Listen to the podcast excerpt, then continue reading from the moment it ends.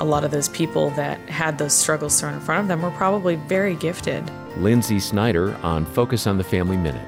And that's why the enemy was trying to throw those things in front of them. So I would say, you know, if they, if you are one of those um, people that feel like you've just you've done too much, or, um, you know, God's not not really there. How could He let all this happen to me? Or, you know, any. There's so many thousands of thoughts that could come up that would keep you from reconnecting with who you are and your Creator. But um, He's always there, and there's not one thing that's too big for him to forgive, and there's not things that are too big to heal.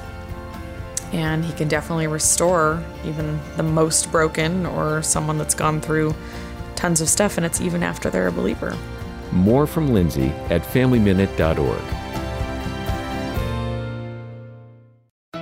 Hi, I'm Dr. Greg Smalley. And I'm Erin Smalley. Marriage is an amazing gift from God, but it can also be a challenge sometimes. That's right. We could all use a little guidance. And that's why we started our podcast, Crazy Little Thing Called Marriage. We talk about things like recognizing conflict cycles, dealing with stress, and how to grow your love each day. Listen at crazylittlethingcalledmarriage.com or wherever you get your podcasts. We can't wait to see you there.